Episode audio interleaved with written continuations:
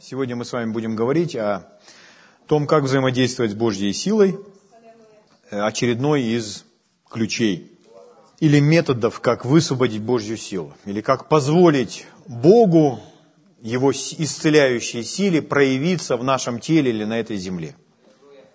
Слава Богу. Э, мы с вами много уже сказали. Позвольте я напомню вам Деяние, 10 глава, 38 стих – это Петр проповедует в доме Корнилия, и он сказал, как Бог Духом Святым и силой помазал Иисуса из Назарета. И он ходил, благотворя и исцеляя всех, обладаемых, или, если более дословно, угнетаемых дьяволом, потому что Бог был с ним. А сегодня Бог с нами. Парните соседу и скажите, а Бог с нами сегодня? Поэтому времена чудес, времена исцелений, оно, они, эти времена не закончились, это, эти времена продолжаются. Потому что мы с вами тело Христова. Аминь. Слава Богу. Но чтобы знать, как сотрудничать с Божьей силой, то просто на эту тему нужно слышать, нужно на эту тему учить. И Господь Иисус, Он очень много учил. Когда вы видите, что, чем Иисус занимался, то там написано, Он учил, он проповедовал, и он исцелял.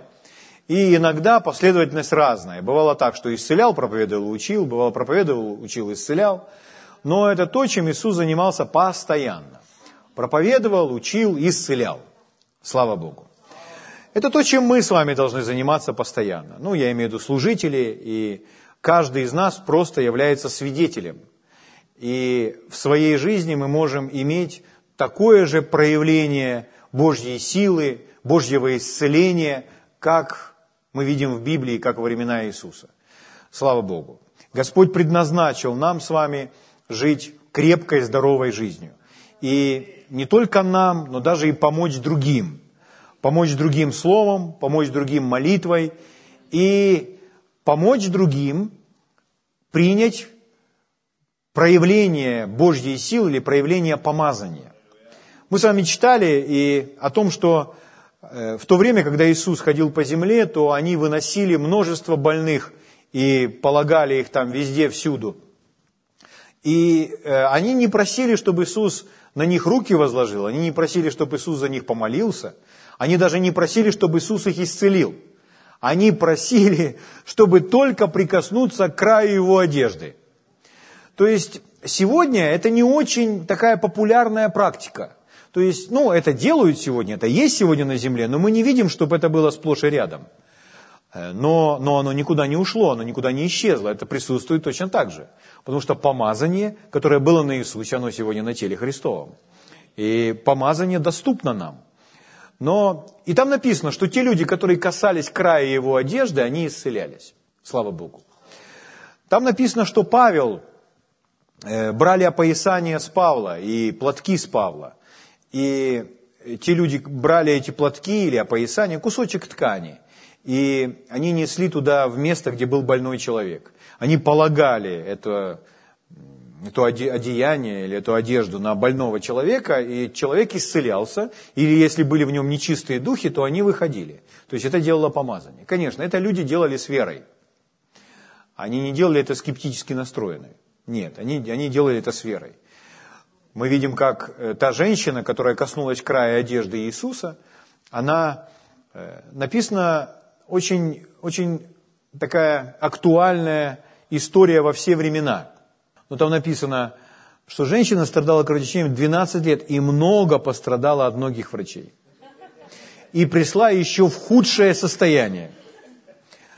То есть бывает так, слава Богу за врачей, которые могут понимать и имеют этот навык и дар, чтобы помочь людям э, естественно. Слава Богу, это милость Божья. Но, но вы знаете, что порой не все врачи такие. И порой, э, и порой даже если врач, он имеет этот навык, но он тоже может делать ошибки. То есть он просто, он просто не знает. Э, потому что нужно, нужно искать. Нужно искать и уделить время, и быть терпеливым, чтобы разобраться, что происходит с телом человека. Лестер Саммер говорил, иногда медик, иногда врачи, они не могут поставить диагноз. То есть они смотрят здесь симптомы и так далее, и они все равно не могут найти, что же это за проблема. Потому что проблема вызвана неестественным образом. Проблему вызывает нечистый дух, дьявол. Поэтому искать объяснение в естественном по анализам и по всему остальному, это ни к чему не приведет. Поэтому наступают моменты, когда медик, он просто не может поставить диагноз. Но из этого человека выгоняют беса, и он исцеляется сразу без лекарства. Поэтому там написано, что полагали эту одежду, и люди исцелялись, и нечистые духи выходили. То есть это делает помазание. И мы говорим об этой силе, об этом помазании. Слава Богу.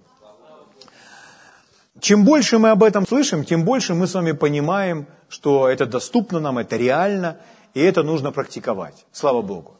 У нас, у каждого из вас есть э, свои истории, много разных историй, как вы взаимодействовали с Божьим Духом, как Господь производил перемены в вашем теле, вы принимали свое исцеление. Мы потихонечку публикуем эти истории. Я верю, что братья и сестры помогут мне все это опубликовать, и вы будете их читать и, слышать и так далее. Вот. Потому что об этом нужно слышать, чтобы э, сегодняшнее поколение знало, что Бог не изменился, что Он реален. Аминь. Слава Богу. Вот. Итак, продолжая говорить о том, как э, взаимодействовать с Божьей силой, как сотрудничать с Божьей силой, чтобы Божья сила была проявлена в нашем теле или в теле кого-то, мы увидим с вами еще один библейский ключ или библейский метод того, как это происходит. Я думаю, что это самый главный метод. Да, вы все его знаете, но, возможно, если человек не практикует, он забывает об этом. Что это такое? Это произнесенные слова. Это сказанное слово. Слово, произнесенное вслух.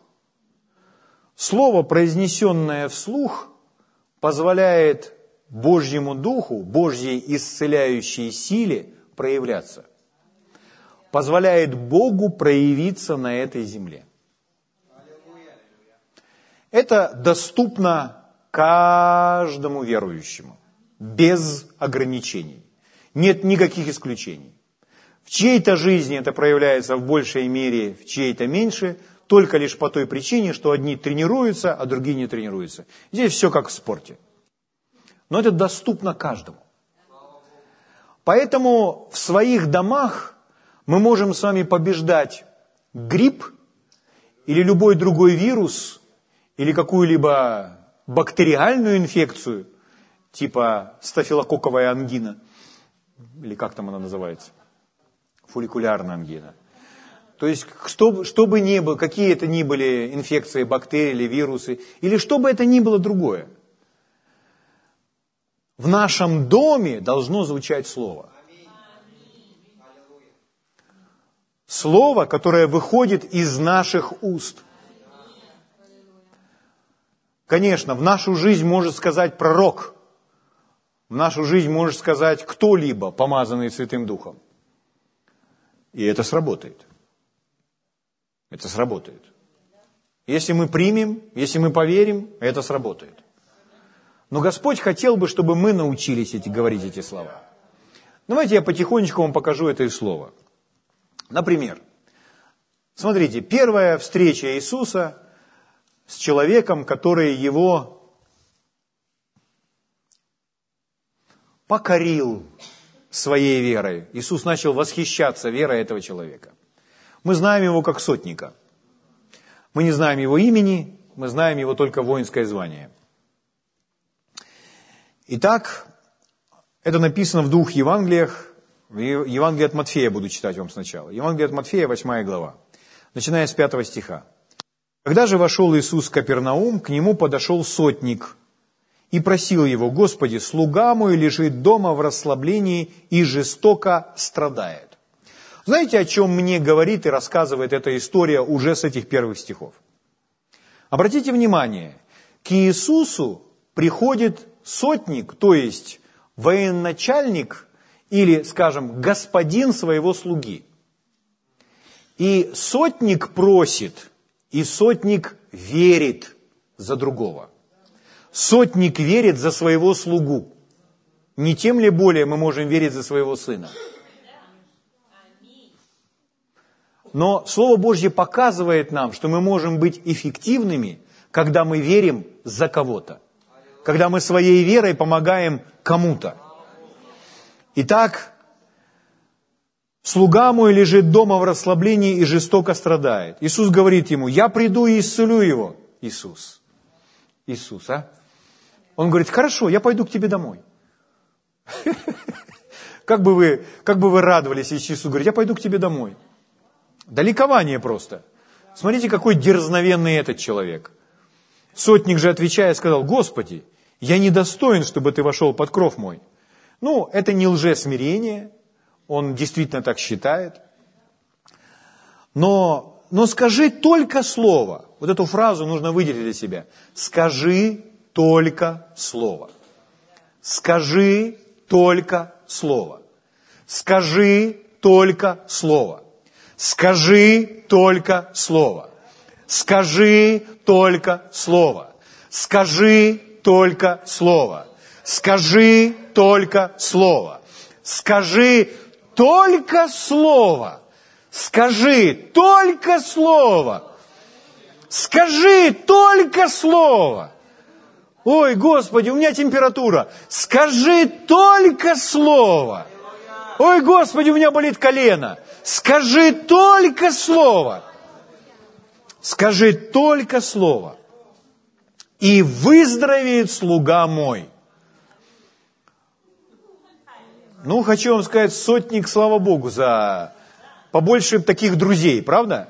Побольше бы людей, которые, которые вас окружают, вот в таком духе, вот в таком состоянии. Скажи только слово, будь здоров.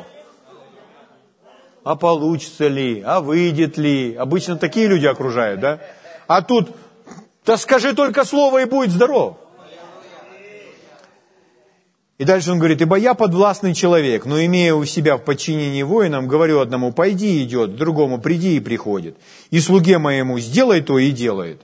То есть он сравнивает, он говорит о власти. Что я человек, имеющий власть. Когда я говорю этим людям, которые в моем подчинении, они выполняют то, что я им говорю.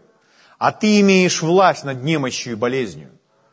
Поэтому ты можешь передать свое слово – и немощи болезни нам подчиниться, мой слуга выздоровеет.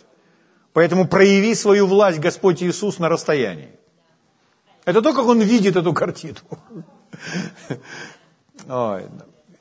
Что делает Господь Иисус? Услышав сие, 10 стих, Иисус удивился и сказал идущим за ним, истинно говорю вам, в Израиле такой веры я не нашел. В Израиле такой веры я не нашел. Вы смотрите, что, что, вы слышали этого парня? Слава Богу. Лука описывает эту же историю, и там сказано, что сотник не приходил. То есть Лука дает немножко больше э, деталей.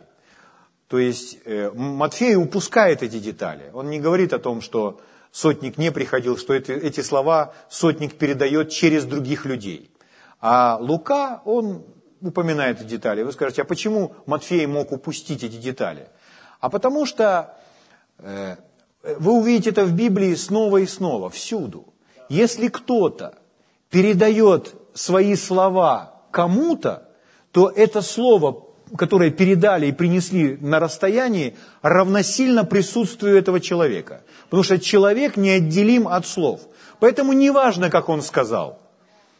Он пришел сам сказал, он передал человекам или сказал по телефону. То есть сегодня это было бы по телефону. То есть звонит мне Назар и сообщает что-то. А я говорю, а Назар, Назар мне сказал, когда? Да сегодня утром. Как он тебе мог утром сказать, он же в Киеве. Ну, по телефону. Понимаете? То есть слова были переданы. Поэтому в Библии, в Писаниях неточностей нет. Итак, поэтому здесь написано, что он присылает этих людей. Это Евангелие от Луки, 7 глава. Я не буду читать опять всю эту историю. Я прочитаю только конец. Вот в конце это какие у нас стихи? Девятый.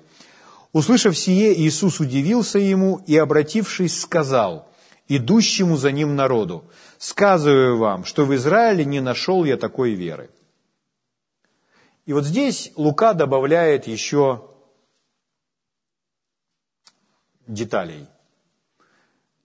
Следующий стих, следующее предложение. Читайте. «Посланные, возвратившись домой, нашли больного слугу выздоровевшим». Пока эти люди вернулись, слуга дома был полностью здоров. Каким образом Божья сила достигла этого слугу? Она достигла его через сказанное, через произнесенное слово. Слово, которое вышло из уст Иисуса, потому что Иисус имеет власть над немощью и болезнью. Иисус нас, нам сказал, Он нам передал эту власть в имени Иисуса Христа – Евангелие от Марка заканчивается. «Уверовавших будут сопровождать знамения. Именем моим». И там перечисляется, будут изгонять нечистых духов, возложат руки на больных, они будут здоровы. Именем моим. То есть мы делаем это во имя Иисуса.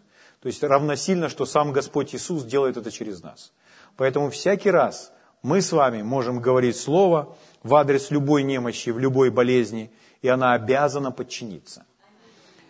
Но э, в, наших словах заключено еще больше. В наших словах заключена вся власть к творящей силе. Потому что когда Бог сотворил этот мир, то Он сотворил этот мир как посредством слов. Словом Божьим сотворено все. Бог говорил, и так становилось. И Он нас с вами создал по своему образу и подобию. Вы не найдете другого творения, которое бы разговаривало которое бы говорило слова. Ну, там животные издают звуки, и некоторые животные даже имитируют голоса и слова, но это другая история, вы же об этом знаете. Вот. Но только человек, человек – венец творения, и Бог покорил все под ноги человека и дал ему власть говорить. Поэтому говорим мы. Поэтому в книге притч и написано, что жизнь и смерть во власти языка. Какого языка? Чьего языка? Вашего языка. То есть посредством моих слов я касаюсь или притягиваю свою жизнь или смерть, или жизнь. Если я, рожденный свыше, крещенный Святым Духом, спасенный человек, начинаю говорить разные слова неверия, болезни, нищеты, недостатка, э, слова смерти. То есть, если я буду говорить о том постоянно, что все как плохо, что у меня постоянно все болит, то эти слова будут влиять на меня. Бог здесь совсем ни при чем. Бог не предназначил мне такую жизнь, Он за меня, Он хочет мне помочь, но Он не сможет переступить мои слова.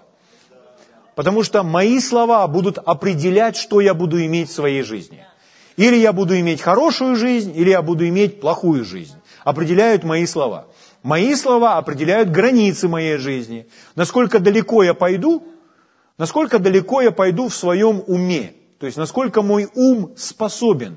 То есть, люди говорят, ой, мне, я, я не понимаю этого. Люди очень часто говорят фразу «я не понимаю этого».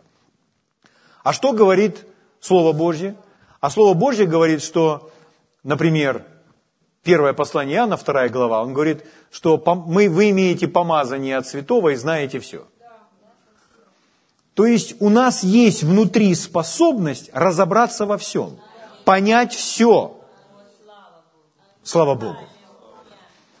Поэтому все, что нам с вами нужно, необходимо понять или разобраться, это скорее вопрос веры. Все обучение, все образование – это не вопрос способностей, это вопрос веры. Если человек имеет веру, его способности мобилизуются в нем. Потому что Бог, Он не создал неспособных людей. Он не создал неспособных детей. Эти дети, они где-то это приобретают. То есть они находятся в кругу или в обществе, и они теряют уверенность в том, что они могут, способны это освоить, способны это понять. Но им нужно иметь уверенность. И даже если не все так сразу получается, нужно продолжать идти по этому пути. И человек обязательно достигнет желаемого результата. Слава Богу.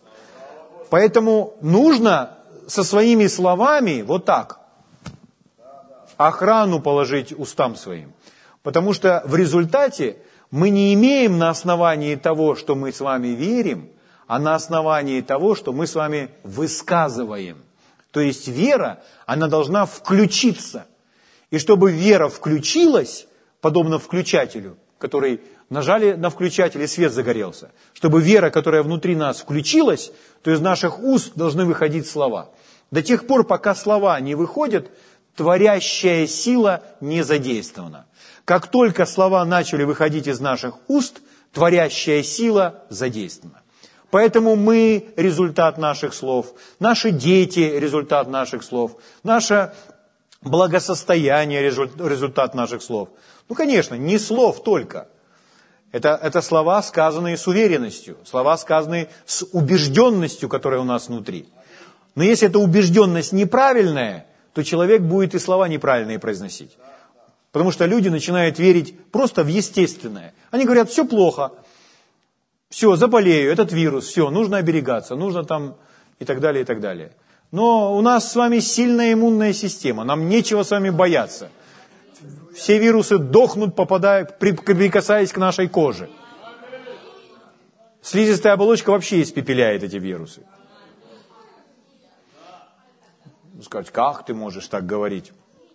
Ну, если почитать Слово, то Бог наполнит вас какими-то такими словами. Ну, Джон Лейк же это практиковал. Как Джон, как Джон Лейк достиг этого уровня? Что его спрашивают, а почему вы не используете никаких средств защиты против этой бубонной чумы? Вот. А он помогал людям и там трупы носил. Без каких-либо средств защиты. Он говорит, вы не боитесь? Он говорит, нет. Закон Духа жизни во Христе Иисусе освободил меня от закона греха и смерти. Он скажет, хорошо, что он верит так. Он не только верит, он говорит. До тех пор, пока это внутри, это не произведет никаких результатов. Это должно быть высказано. Высказано. Поэтому он говорил так. Он говорил это себе. Он утром вставал, умывался, брился, одевался, одевал свой белый костюм, указывал пальцем в зеркало и самому себе говорил, в тебе живет Бог. Я вижу человека, в котором живет Бог. Почему? Ну, Писание так говорит. Павел говорит, разве не знаете, что Дух Божий живет в вас? Или Павел пишет, как говорит Господь, вселюсь в них и буду ходить в них, и буду их Богом, они будут моим народом. То есть, если человек проговаривает это самому себе снова и снова, то он себя кормит. Он себя кормит и этим наполняет свое сердце. Да, потому что можно говорить от избытка сердца, а можно говорить с целью, чтобы наполнить свое сердце. Как учил брат Хейген, нет стопроцентной гарантии, что все, что вы говорите, находится в вашем сердце. Он так говорил. Но он говорил так. Но есть стопроцентная гарантия, что если вы о чем-то будете достаточно долго говорить, это попадет и проникнет в ваше сердце. Это наполнит ваше сердце. Слава Богу. Это важно понимать. Это то, о чем Господь сказал Иисусу Навину. Да не отходит сия книга закона от уст твоих, но поучайся в ней.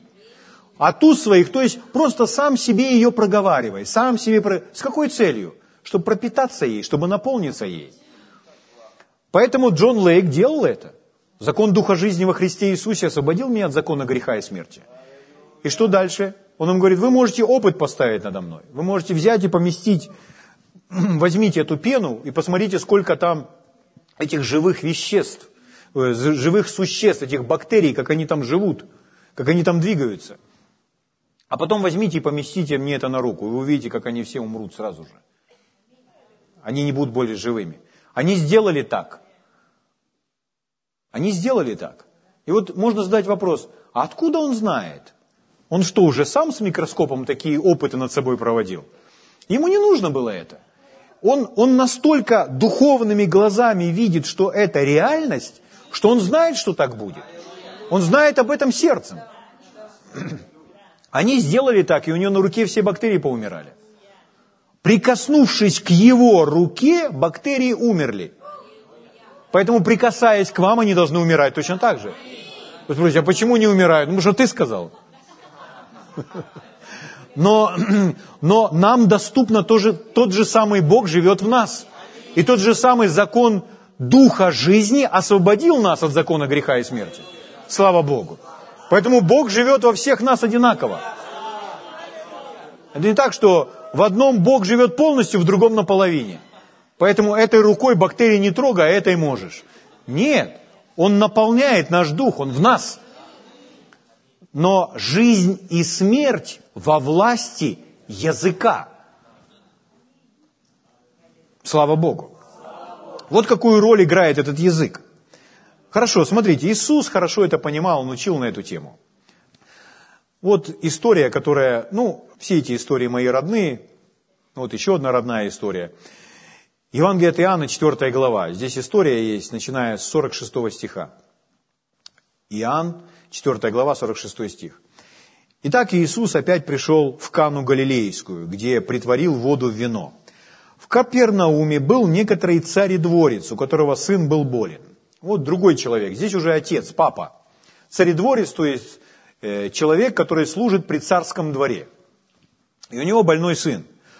Он, услышав, что Иисус пришел из Иудеи в Галилею, пришел к нему и просил его прийти и исцелить сына его. Смотрите, есть разные люди. Одни люди говорят, что «Господи, разреши нам прикоснуться к краю Твоей одежды». Прикасались, исцелялись. Сотник говорит, слово только скажи, слуга мой будет здоров. А вот здесь отец. Помните Иаира? Иаир сказал, приди, возложи руку на мою дочь, и здорово будет. Иисус пошел это в точности сделал. Женщина, которая там была, она коснулась края одежды и приняла эту силу. Э, про, про этого царедворца мы читаем, что он просит, чтобы Иисус пришел к нему в дом и исцелил. Но Иисус начинает растягивать этого человека. Смотрите, что делает Иисус. Ну, Иисус, он ведом духом, он знает, что он делает. Просил прийти и исцелить сына его, который был при смерти. Иисус сказал ему, вы не уверуете, если не увидите знамения и чудес. Дальше. Царедворец говорит ему, Господи, приди, пока не умер сын мой. Ну, то есть отец в таком состоянии. Не, не видно, чтобы отец сейчас был ободрен. Слава Богу, он верит, что Иисус может прийти и исцелить. Но он просит скорее, то есть отцу сложно, отцу тяжело. Иисус говорит ему, пойди, сын твой здоров. То есть он поступает с этим царедворцем, с отцом, как он поступил с сотником. Только сотник сам предложил ему, а здесь Иисус берет эту инициативу, будучи ведом духом. И он говорит, иди домой, сын твой здоров. То же самое. Слово было высвобождено. Сын твой здоров. Что, что делает этот человек? Смотрите на этого человека. Он что? Он продолжает уговаривать Иисуса или идет домой? Он поверил Слову, которое сказал ему Иисус, и пошел. Он поверил. Он говорит, иди, сын твой здоров. Здоров? Спасибо, Господи. Развернулся. Мой сын здоров. Мой сын здоров. Мой сын. О, Господь, спасибо. Что он ожидает? Он ожидает увидеть своего здорового сына. Он идет домой. То есть он поверил. Он поверил. На дороге встретили его слуги его и сказали, сын твой здоров он, он спросил у них, скажите, а в котором часу стало ему легче? Ему сказали, вчера, в седьмом часу. Горячка оставила его. Из этого отец узнал, что это был тот час, который Иисус сказал ему, сын твой здоров. То есть, когда Иисус высвободил Слово, когда Иисус произнес Слово, то сила Божья была высвобождена, и сыну стало легче, горячка оставила его. Слава Богу. Слава Богу. Если мы хотим, чтобы в нашей жизни было много проявления Бога, то мы должны научиться следить за своими устами, за тем, что мы произносим. Это верно не только в сфере исцеления, это верно в любой сфере жизни. Если мы начнем анализировать, смотреть на свою жизнь и оглядываться назад и смотреть, что нам не нравится – и мы хотим что-то изменить, то самое первое, что нам нужно изменить, это свои собственные слова. Потому что мы не пойдем дальше, чем наши слова. Мы не пойдем за пределы того, что мы с вами произносим, говорим сегодня. Это очень важный принцип. Хорошо, давайте я буду доказывать еще немножко больше. Евангелие от Марка, 11 глава. Когда в этой церкви произносят Евангелие от Марка, 11 глава, все должны смеяться вообще, по идее. И кричать «Аллилуйя». Да. Почему? Потому что это фундамент, который мы преподаем всем людям, которые приходят в Бог, к Богу и в эту церковь. Потому что это, это, это, это основополагающие истины о вере. Итак, Евангелие от Марка, 11 глава. Я буду вам читать с 12 стиха. На другой день, когда они вышли из Вифании, он залкал и увидел издалека смоковницу, покрытую листьями. Пошел, не найдет ли чего на ней, но придя к ней, ничего не нашел, кроме листьев, ибо еще не время было собирания смоков. Здесь люди некоторые начинают, ну, говоря современным языком, подвисать. Они думают, не время было собирания смоков, он на ней ничего не нашел и потом взял ее и проклял. Ну, ничего не укладывается в голове. Дело в том, что даже если это не время собирания смоков, то в эту пору, когда есть листья уже, на этом дереве будут или цветочки, или бутончики, или завяжутся уже маленькие плодики, то есть не время собирания, но плодики-то зелененькие есть, так вот, на этой смоковнице не было ничего. Ни бутончиков, ни цветочков, ни маленьких зелененьких плодиков, ничего не было. Были только одни листья. То есть это была такая лже-смоковница, которая не приносит никакого плода. Поняли? Поэтому Иисус знает, чем Он занимается, Он знает, что Он делает. Но он решил ученикам тут кое-что проиллюстрировать. Итак, и сказал ей, кому сказал? Смоковнице. Итак, вас могут критиковать, меня могут критиковать, Копланда критикуют, брата Хейгена критикуют, вообще всех критикуют, которые говорят, что нужно говорить. Кому? Вещам, обстоятельствам, буре, деньгам, телу, болезни, бесу, настроению. Нужно говорить. Вас начнут критиковать. Не переживайте. Ни одного вас критикуют, но пускай вас утешит то, что Иисус стоит и разговаривает с деревом.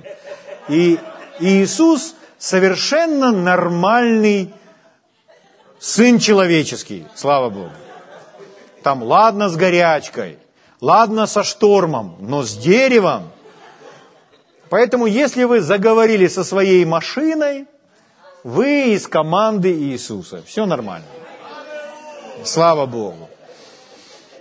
Итак, Иисус сказал ей, ей, ей, смоковницы, отныне да не вкушает никто от тебя плода вовек. И слышали то ученики его. То есть Иисус не сказал так. Он сказал так, что ученики это услышали. Он сказал вслух. Он не кричал, но он сказал достаточно громко, что ученики услышали. Так, никто от тебя больше плода не, скушает, не вкушает вовек. Я был, э, сначала мы были на конференции в Киеве, потом были на конференции в Одессе. Я там проповедовал, а потом в Одессе проповедовал на воскресном собрании. И я делился с ними наследием. Ну, учением о наследии, которое было у нас здесь по воскресеньям. Это есть на аудио доступно. Я вам рекомендую это слушать, взять тетрадку и законспектировать. Тетрадка не для того, чтобы она в церкви лежала, для того, чтобы дома открыть и прочитать. И в дорогу с собой взять, и опять прочитать. И в Киев поехать, и во Львов, и за границу, и опять прочитать. Вот для чего эта тетрадка. Так вот, нужно взять аудио, внимательно это все законспектировать, потому что это понимание наследия настолько изменит ваше сознание, что вы к себе начнете по-другому относиться. Ну ладно, я там говорил о том, что первое, что завещал нам Господь, это трон, и в Киеве им говорил, и в Одессе. Э, все братья и сестры благословились и были счастливы. Вот. Я им говорю, что первое, что завещал нам Господь, это трон как своим детям. Поэтому мы сидим на троне. Мы сидим на троне вместе с Господом Иисусом Христом. Превыше всякой власти и силы и господства. Поэтому мы отдаем указания. Мы венец всякого творения. И Господь поставил нас на эту землю, чтобы владычествовать. И когда вот на этом участке было нашествие кротов, я сначала пошел в интернет посмотреть, какую бы отпугивалку купить, э, чтобы всех их ту-ту, чтобы все кроты разбежались. Вот. А потом я подумал, а что, чем я занимаюсь вообще? Я открыл книгу «Бытие», первую главу, 26, 28 стих, там написано, что Господь сказал, Э, владычествуйте над всей землей, над всеми животными, над всеми гадами, присмыкающимися по земле. И я понимаю, что я имею над этим всем власть. То есть каждая кошка, каждая собака, каждая птичка и каждый крот должен повиноваться моему голосу, потому что я венец творения. Для этого мне не нужно знать кротиный или кошачий язык, они, они поймут язык моей власти. Вот. И поэтому я взял, я встал вот тут вот на, на, на нашем газоне, а у нас тут как будто бомбежка произошла, и некоторые такие, какой-то какой-то один толстый вылез, что там такая гора была. И, в общем, я встал с, с, с Библией и прочитал себе, Богу, кротам, дьяволу, деревьям, прочитал места Писания, которые мне говорят, как я должен поступать. Я прочитал 1.26, что Господь дал мне власть, и обратился к кротам и сказал, кроты, я, я вас не проклинаю. Я вам запрещаю на этой территории, на этом участке подниматься на поверхность.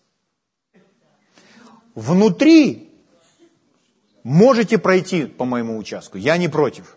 Но на поверхность я запрещаю вам портить газон. Вот. В результате они сразу же послушались. Даже был такой момент, что мы подходим к забору, там, ну это несколько раз было. Мы подходим к забору, и я смотрю, вот забор, и строго вот по ту сторону забора, он прямо к забору подошел и вылез. А на эту сторону не прошел. То есть они четко все поняли. Потом прошло какое-то время, прошло какое-то время, и какие-то кротики опять появились, и в Одессе меня просветили. Мне сказали, это просто их дети, они не слышали вашего голоса. То есть кроты родители по наследству не передали, а молодое поколение моего голоса не слышало. Я подумал, логично. Хорошо. Мне не сложно. Я, я с, с любовью отношусь к Божьему творению, к этим кротикам. Я им скажу еще раз. Не, не проблема. Аминь? Ну, это весело. Но я про что? Я просто говорю, что язык, слова, должны, слова должны быть произнесены. Если я буду сидеть под, под орехом и медитировать, что кроты не, не вылазят на поверхность, это ни к чему не приведет. Должны прозвучать слова. Слава Богу. Хорошо. Э, Поэтому Иисус что сделал? Он с маковницей обратился. Он к дереву говорит, произносит слова. В 15 стихе написано, пришли в Иерусалим. Перепрыгиваю, они в Иерусалиме, потом 20 стих. Поутру, проходя мимо, то есть они вышли потом из Иерусалима, переночевали в саду, потом опять идут на следующее утро, опять идут на работу. Значит, поутру, проходя мимо, увидели, что смоковница засохла, то есть прошли сутки – когда Иисус сказал смоковнице, в тот же самый момент не было видно никаких перемен. Но она засохла от корня. То есть в ней уже жизни нет. Но внешне это незаметно. Увидели, что смоковница засохла до корня. И вспомнив, Петр говорит ему, Рави, посмотри, смоковница, которую ты проклял, засохла. И вот ответ Иисуса. Иисус отвечает Петру и вместе с Петром отвечает всем нам. Иисус, отвечая, говорит им, имейте веру Божью, ибо истинно говорю вам,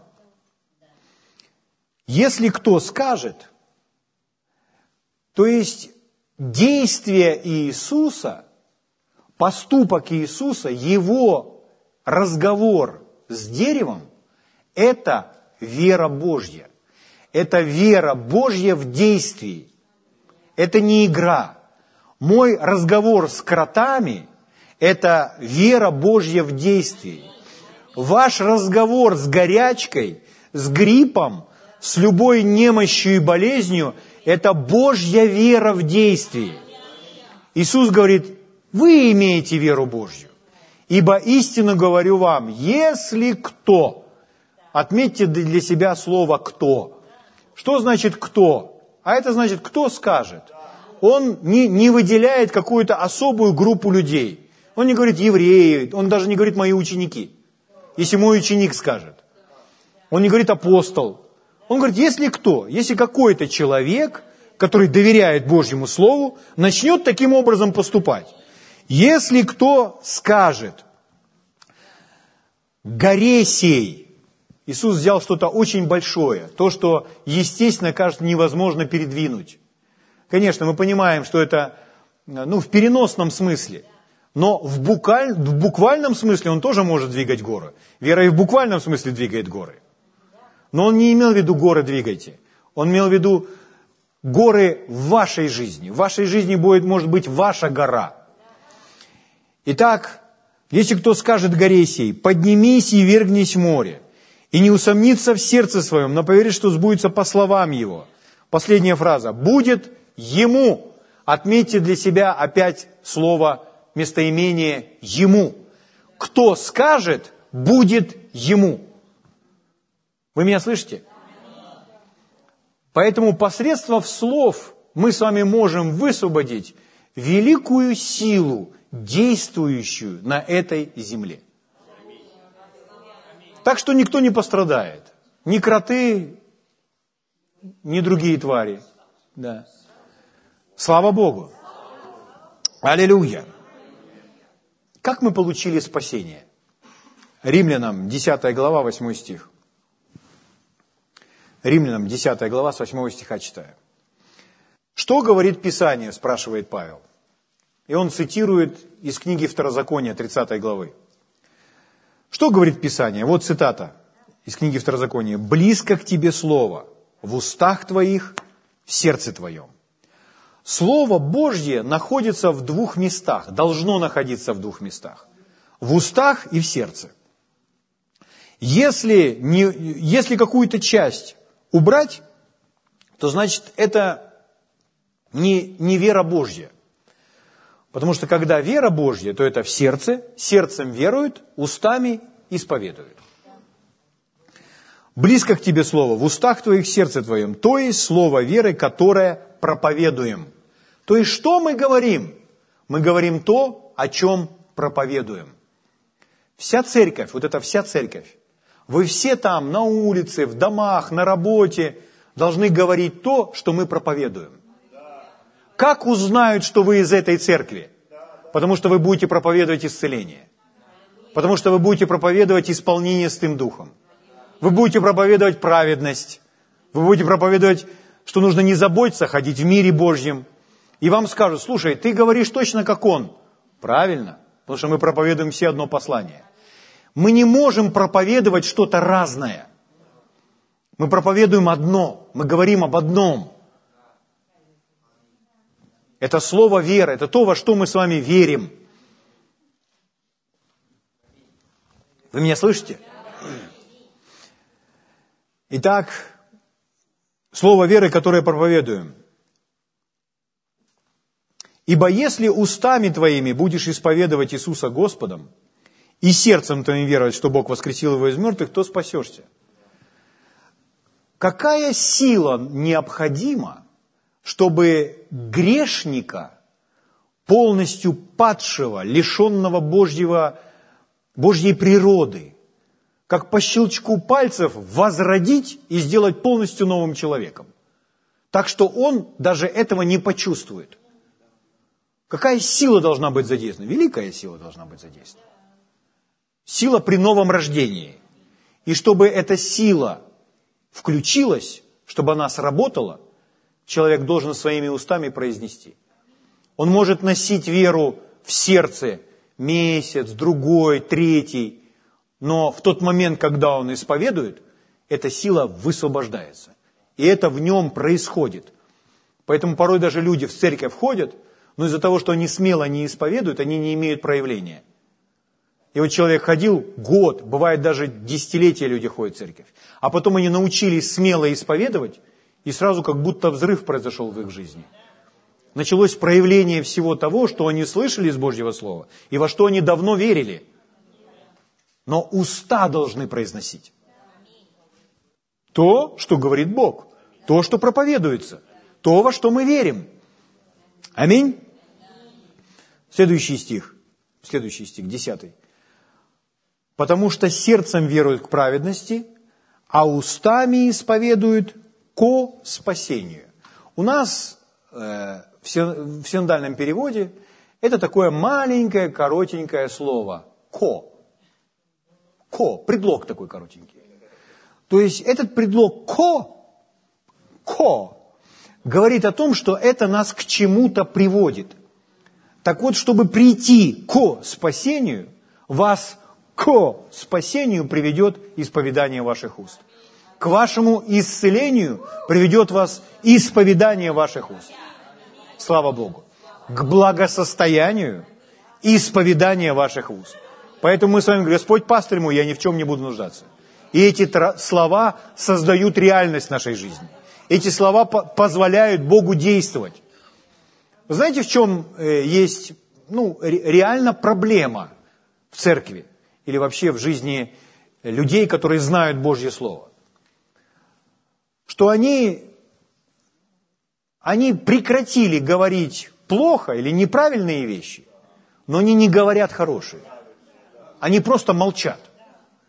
Они знают правильное, думают правильно – и уже не говорят неправильно, но они молчат. Нужно начать говорить.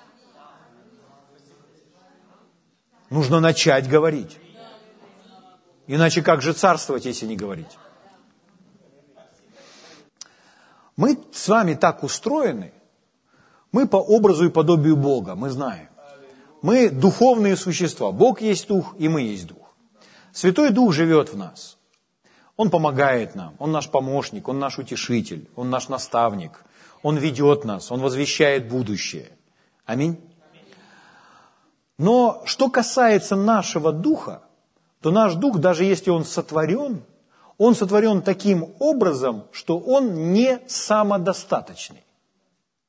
Святой Дух самодостаточный. Что это значит?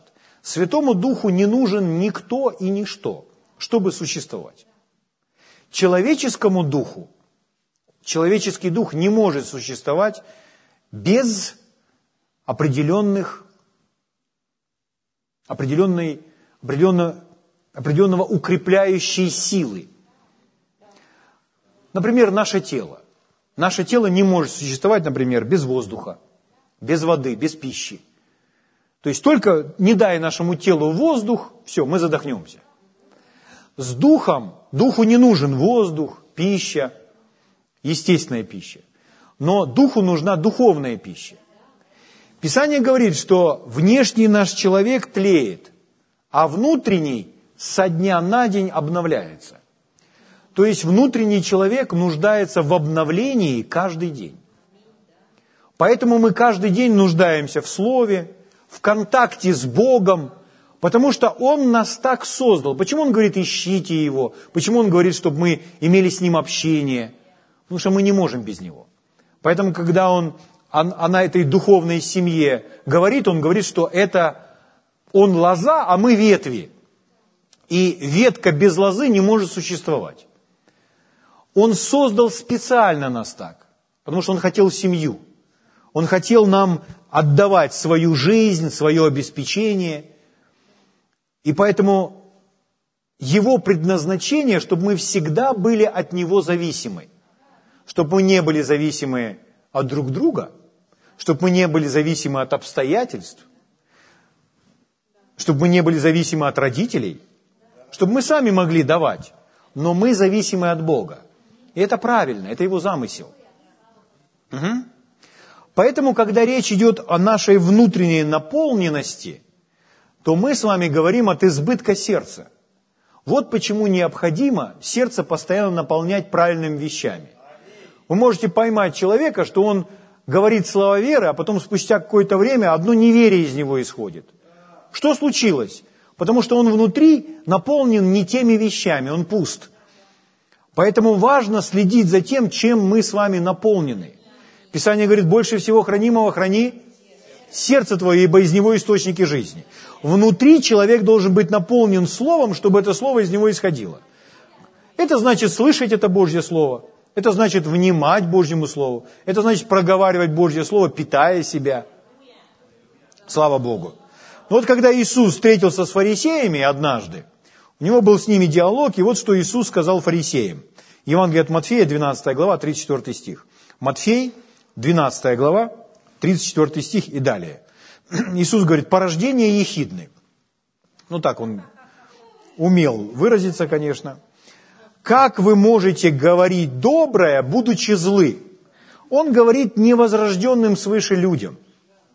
И они наполнены, они, они были полны зависти к нему. Ну, и он говорит, они злые, значит, они недобрые. Внутри.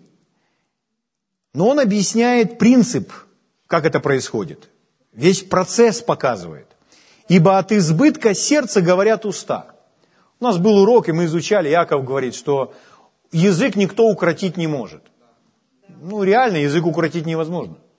Потому что укращать нужно не язык, укращать нужно источник. А источник, Яков показывает, это сердце. Поэтому как укротить язык? Сердце наполнить. Аминь. Так вот, от избытка сердца говорят уста. Добрый человек из доброго сокровища выносит доброе, а злой человек из злого сокровища выносит злое. Говорю же вам, что за всякое праздное слово, какое скажут люди, дадут они ответ в день суда.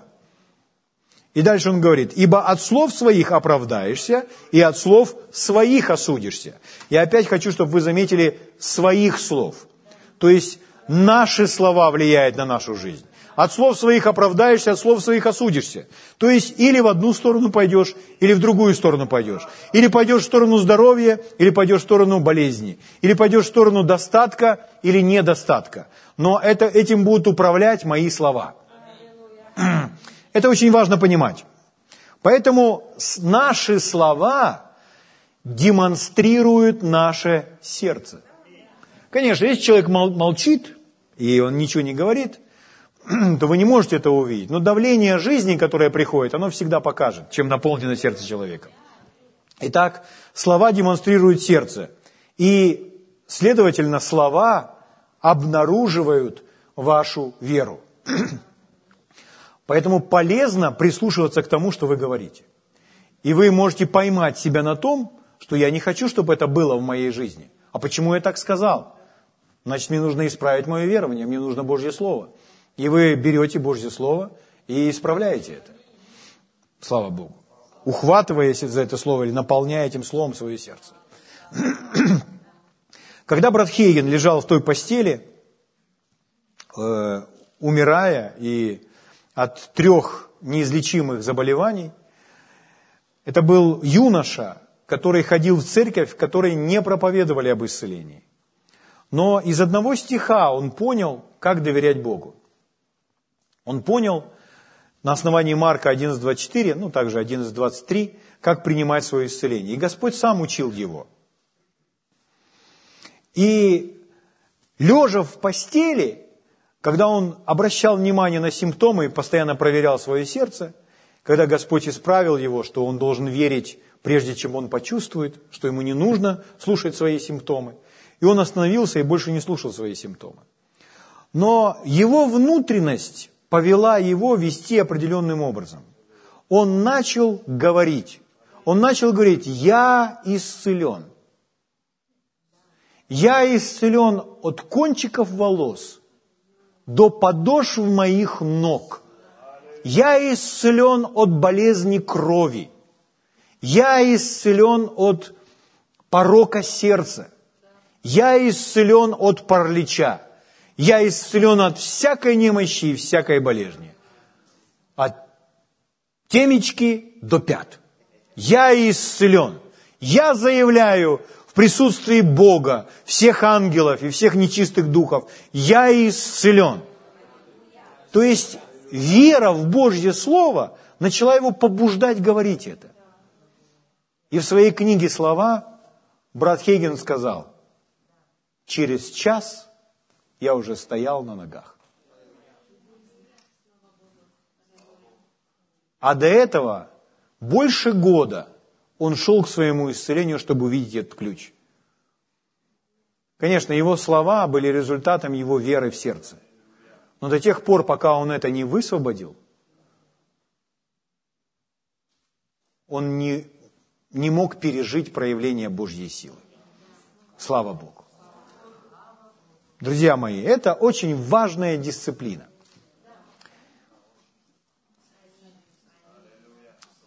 в нашей жизни. Наши слова, все, о чем мы с вами говорим. Слава Богу. Надо научиться это говорить не только на воскресном собрании, когда мы собираемся все вместе, а утром, когда мы поднимаемся, и в обед, и вечером, говорить слова жизни. Все то, что мы с вами хотим иметь. И что обещает нам Божье Слово. Аллилуйя. Давайте встанем на наши ноги.